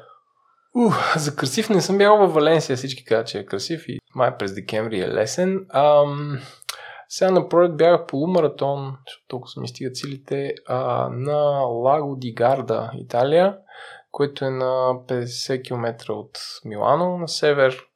Началото на април е. А, изключително красиво, бяга се около едно изключително впечатляващо езеро. Бяга се по такъв а, Skyway, който минава над самото езеро, един дървен път. А, маратон е малък, на гръдния фонд е едно кило кафе, в смисъл, че е такъв хахо-хихи. А, но ако искате да си направите една добра пролетна почивка, препоръчвам, защото сега да ви казвам Берлин и Париж е супер, то, то се знае. Но моя, моята препоръка е за маратона на Лаго Ди Гарда, Италия. И в кой момент вече ви озарява идеята, че трябва да се организират и някакви състезания в България? А за кое? За бегач? За, за бегач. Ами, 2011 направихме нелегално състезание в Южния парк, без да го анонсираме. Те такова се съберем да бягаме по маратон, 4 обиколки там по един маршрут, който Григор измисли. А, и направихме една Google форма и се записаха 130 човека и се оплашихме. Нали, то беше безплатно напълно. И нали, напечатахме ни номера, купихме там две, това стека вода. И това ни, това ни беше първото състезание на бегач. полумаратон в парка, май не, маратон в парка, не, полумаратон в парка се казваше. Имаше буквално 135 човека. И, и така, та, от този етап нататък си казахме, дай ще го правим по-сериозно. После направихме Панчарево, като там влизаш първите сблъсти с общината ви. Защото ние абсолютно наивно по това време си казахме, ей, обиколката на обиколката на, на Панчарево е точно 14 км. Ако направиш така цялото, три обиколки става маратон, това ще е супер, да затворим само Колско шосе. Такива, нали, ни младежи с светнал поглед, нали, ти, ти отиваш на среща в АПИ, където разбираш, че това е част от републиканската пътна мрежа и не може да се затвори. И така почваш да си свиваш амбициите по някакъв начин, да се, да се правят такива неща. Така че тогава нали, направихме панчарево с отиване и връщане, после направихме morning run, а, където извикахме време измерване. Беше внесе фурор в комьюнитито. С чиповете а, много хора ги отлепеха, не знаеха какво са. Но сега вече нали, повечето бегачи са ходили, бягали, се знаят и, не задават глупави въпроси, но тогава беше изключително странно за всички. И това ми харесва, че са на такива места, на които може да тренираш през цялата година на самото трасе да се готвиш. Номер е да не е така. В смисъл, номера на един маратон е да не можеш да тренираш на, на, на този маршрут и да се отвори само за събитието, за да, да можеш да го, да го използваш. А мисли ли сте в такава насока или то няма? Еми, ти като затваряш улици за полумаратона на София, както ние правим, не можеш да тренираш, защото има коли. Но в идеалния случай трябва едно събитие за бягане да е ексклюзивно за деня. В смисъл да е специален ден. Да е, този ден да има специален режим на предвижване, който да дава предимство на бягащи и на, а, на, да, на спортисти на пешеходци. Може би зависи от гледната точка и целта, И да. с която отиваш. Аз прочех, че е имало София Evening Run и то ви е било най-успешното в началото, но в момента... А, ами, то стана Morning Run, защото Ага. тогава общ... общината правеше а, ремонт на осветлението Борисовата. Ние си казахме, е, сега направим Night Race, това ще е супер. Гледах еди къде си се прави на запад, колко път е трудно. И добре, да, ама то а, ремонта на общината се забави. Осветлението въобще не беше готово. Изтеглихме старта по-рано, за да може да се, да се, да се направи. Тогава си казахме, evening рънове няма да правим. И след това поетапно, поетапно заради интереса сте измисли другите състезания. Ами да, ти, ти ако имаш една организация и те неща, ти, ти не можеш, нали, сега, сега ако го правиш както трябва, примерно, както маратона Букурещ, който е най-добрият пример, който мога да дам, който за първи път се провежда 2011 или 2009, не знам, той е нов. И сега в момента събира 9-10 хиляди човека, 15, много. И там имаш един екип, който прави едно събитие една година. И то си е работа. Смите даже са 10-12 човека, които го правят цялото това нещо. Що си е работа? Работа с доброволци, с партньори, с експо, с кетеринг, такива неща. Нали? Но България, докато не стане едно такова голямо събитие да организираш, нали, дълго време на бегачи целта беше да направи голямо градско събитие, ам, нали, ти не можеш и затова, не че го правиме на сила, но затова правиме други събития през голяма част от, от времето. Се правим бизнес ран, който, който е печелившо събитие, защото ни позволява да, нали, да, да имаме хо- хора на работа и, и от самото начало. И, имаш и бизнес и така нататък. И, и прокарваш спорта в корпоративна среда, което е, което е ново. В смисъл, че никога не е било. Примерно, като направихме първи, първия път бизнес на Пловдив, там хората не знаеха какво, какво да очакват, защото Пловдив е място, където безработицата е под 1%. Тоест там няма хора. Ма буквално е вредно. Толкова, толкова всички са заети в индустриалната зона. А, нали, тук в България всички казват, а, в София всички казват гле- глезените IT-та, фирмите, така нататък, всякакви бенефитс. Ти отиваш Пловдив и въпреки, че фирмите няма хора, всички са наети, всички се грижат за хората си, никой не прави нещо за тях, никой не прави такива събития. И първата година дойдоха ни там 2, май 30 отбора събрахме, едва едва. И на следващата година почти се удвои, защото те са разказали, вижте, супер, и после има скара, и после има не знам кое, после има бира и така нататък. И, и нали, успяхме да наложим тази култура фирмите да правят нещо за другото, да се грижат за хората си, да си правят corporate health promotion, нали, да, да, да е ясно, че а, освен само за себе си, и фирмата може да се грижи само за себе си и също така фирмата да комуникира, като, да се комуникира като работодател, който го е грижа хората, нали, служителите му да са здрави. Който, реално, като се замислиш, един здрав служител е продуктивен служител. Няма, нали, няма да си взема отпуска, няма днеска ми е лошо, няма вие ми се свят, нали, по-концентрирани са хората, които спортуват. Друг начин спорта да стигне хората е точно чрез работата. Еленко, спомнахме, че и тук всяка година се развивате нови неща. Добавят аз за първи път участвах на Техра на 2018 и преди това няма никакви наблюдения. И в момента мисля, че сте стигнали такова ниво, че само някакви дребни детайли са останали да се забележат. Та, за хората, които са участвали като мен след 2018-2019 или за новите, които идват, какво всъщност не сме видели преди това, за да достигнете до това ниво? А... Какво сте надграждали през годините? Ами, трудно ми е да се върна и ти кажа как беше. Защото понякога, сега като отворя някакви снимки, някакво старо събитие и си към положи, ако сме били зле, нали, смисъл. Понякога забравяш, нали, какъв път си изминал. Така че не, не мога да ти кажа какво е било. Сега като ми кажа 2018, не, не мога да ти кажа. 2020 беше много трудна година, със сигурност. А, на 2018 какво е било и какво си изтървал, не мога да ти дам отговор. Идеята ми беше да се види големия напредък на организация, която се върши работа и се ми, грижи за всичко. Големия напредък е повече участници. Това е единствения начин, по който може да се измери нещо. А, има някакви събития, които са лимитирани. Не нали? става много на, на топорчена накрая, като, като мащаб. Но това е начин нали, да се играе вече там нататък с община и с такова. Вижте сега. от година те храна бяха 400 човека, тази година са 600. Дайте да затвориме пътя до там от арена армеец надолу или нещо такова. В смисъл да се... Нали, номер е да се, да се разраства като по-голяма като по-голяма площадка за, за едно събитие. Желанието, освен бягане, да организирате и триатлони, кое ездачни преходи? А, ами, значи аз а, за, за кое... Сега, ти като си се научил да правиш един вид събитие, такъв ендюрен спорт, там нататък е а, някакси е лесно да направиш и към друг спорт. Знам, че няма нищо общо. При на като го направихме, а, аз и до момента, в смисъл 4 издания има триатлон в правец, нали, мястото е прекрасно. А, а, имаш хотел, имаш охрана, защото триатлон да се организира е, не е три пъти по-трудно от бягане, то е 9 пъти по-трудно, защото е риска е много по-голям, по-скъпо е и трябва да мислиш за неща, които за бягането въобще не са ти хрони.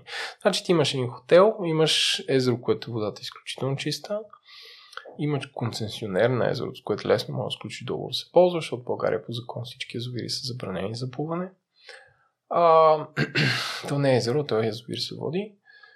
А, имаш а, тогава смятахме, мисля, че 2016 беше първото издание на Правец 3, че то спорт много ще се разраства и ще е много голям. И първото издание на Правец 3 събра 160 човека, второто 180, което е вау. Тогава нямаше, мисля, ловско сърце или стартира същата година. А, което е друг вид събитие, което също е много голямо и много хора въвлича. А, искахме това са супер се, дали 200 човека триатлон. Ти като се замислиш, нали, те най-големите там Iron Man и такива неща, те са... Айде, повече хора са, но а, ти като правиш едно събитие с 200 човека, спонсорите и партньорите, ти като им кажеш има 200 човека, те не го мислят, че е голямо а не знаят колко е сложно. Че това не е 200 човека да бягат. Това е 200 триатлонци, което е много по-различно. Та, тогава решихме и до момента правец 3 не е излязло на печалба. И вече последната година, като го правихме, е с много така тежка мъка. Казахме, о, добре, правим го за последно, просто защото сме а, обещали. Но просто не е дошло времето да има, да има партньори и спонсори в този спорт и да е по-популярен, за да стане по-ефтино и, и по-достъпно.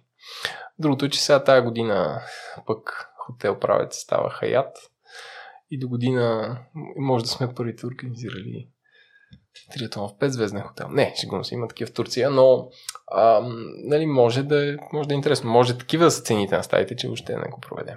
Защото ти не можеш да го правиш без някакъв местен, местен сапорт, нали, да правиш конференция, да, да има охрана за колелата, да се чекират на предния ден. И така, Та, това беше причината. Си казахме, то триатлон ще, ще гърми като спорт, ще стане многото бягане, всички ще участват, но не, не е така. То е толкова сложно. То е сложно и да се организира, сложно и да се тренира. Аз имам приятел, който си прави собствен, как се казва, self, self-half Ironman. Плува там колко 2 км в басейн Спартак, изкача отвън, където му е колелото, кара до кара до Саранци обратно и после прави един полумаратон в Южния парк и айде, Half Ironman София. Ами, но той да го направи това, той първо супер много тренира, както всеки, който се занимава с триатлон, ще, ще ви кажа, че това обтяга неимоверно отношенията с близките ви. ще цитирам. А, един познат пожелал анонимност, който каза, че ако не си разведен, значи не тренираш достатъчно. Това за, за триатлона. Така че а, ти, ти имаш хора, малко хора, които го практикуват и оттам нататък е много скъпо да го организираш едно такова събитие. Че и това е рецепта за, за провал. Иначе на всички им е писнал, може би, в гребната палата и не знам къде се правят. Но така, за колездачните събития, такива масови, те се правят по-лесно, но по-трудно бягане. И всъщност най-голямото ни а, е това бе обиколката на северо-запада, където бехме го планирали 150 човека и 150 човека се записаха на първите две седмици, през март, но то е през май.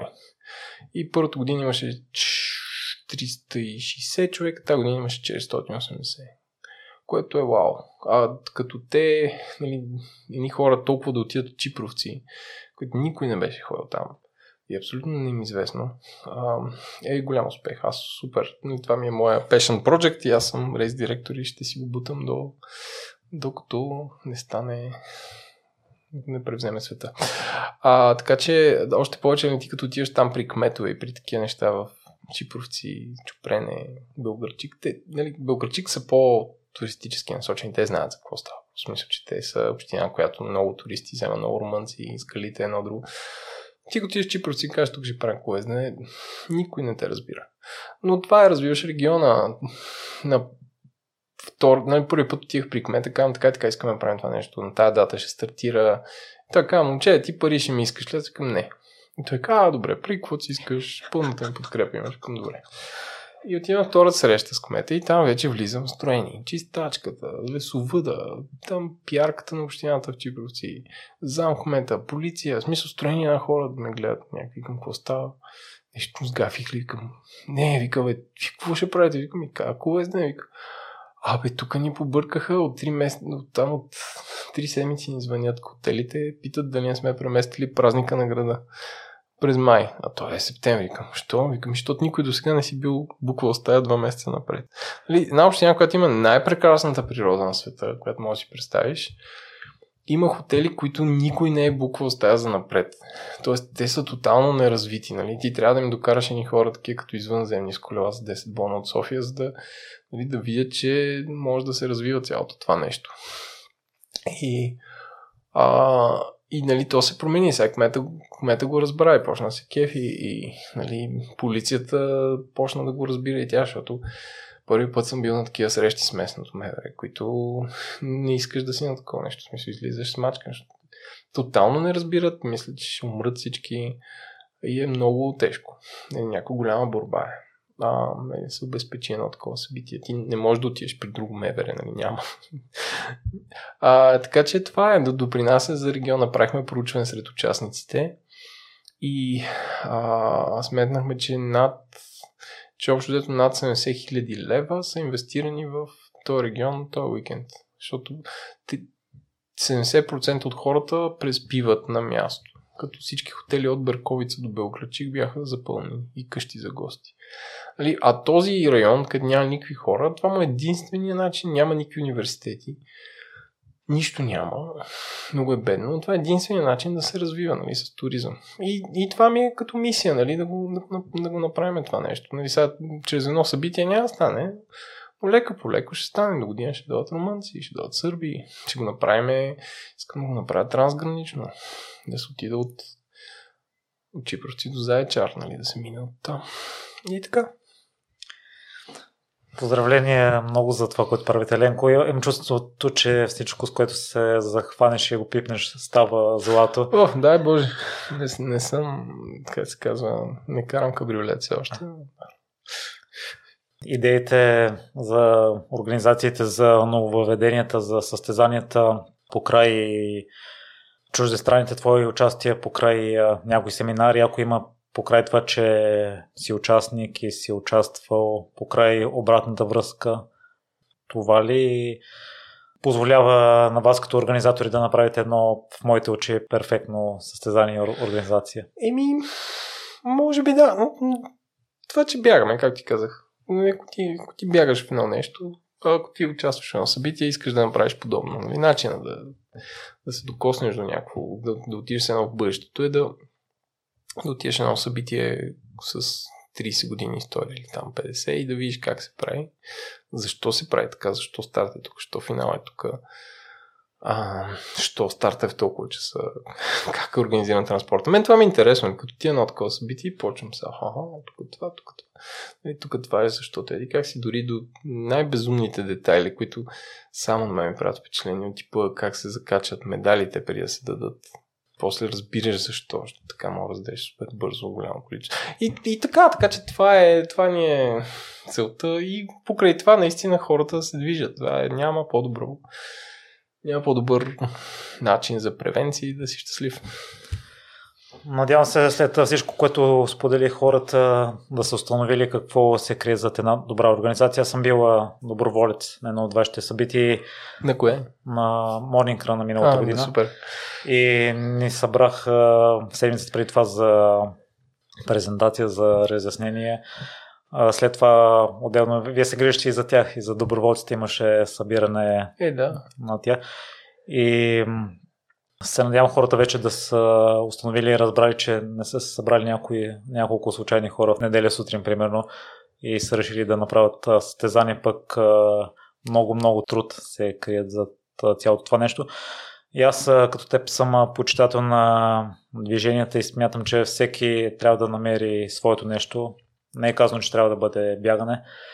Ако трябва да се обърнеш към тези 78%, които не се движат достатъчно, какво ще им кажеш, за да започнат? А, има... Добре, ще казвам, че има много ефтин начин да се чувствате по-добре. Не казвам, че е по-приятен, но е ефтин и ще ви отвори нови хоризонти в живота, в кариерата и всичко. Било то бягане, ходене или нещо друго? Какъвто, какъвто и да е спорт. Еленко, къде слушателите могат да слушат Говори интернет и всички... Да, ако слушате подкасти, дами и господа, Говори интернет, а, може да го потърсите като Говори интернет, ще излезе и всичките наши подкасти са лиснати на говори-интернет.com. Това е на латиница. За бегач, социални мрежи, сайт. Бегач.com, Facebook, спортен клуб Бегач или мисля, че само Бегач на латиница. Много ти благодаря за отделеното време, Еленко. И аз благодаря. Надявам да сме мотивирали, вдъхновили някой слушател да посети. Айде 10, поне 10. Добре, 10. Чао хора, до скоро.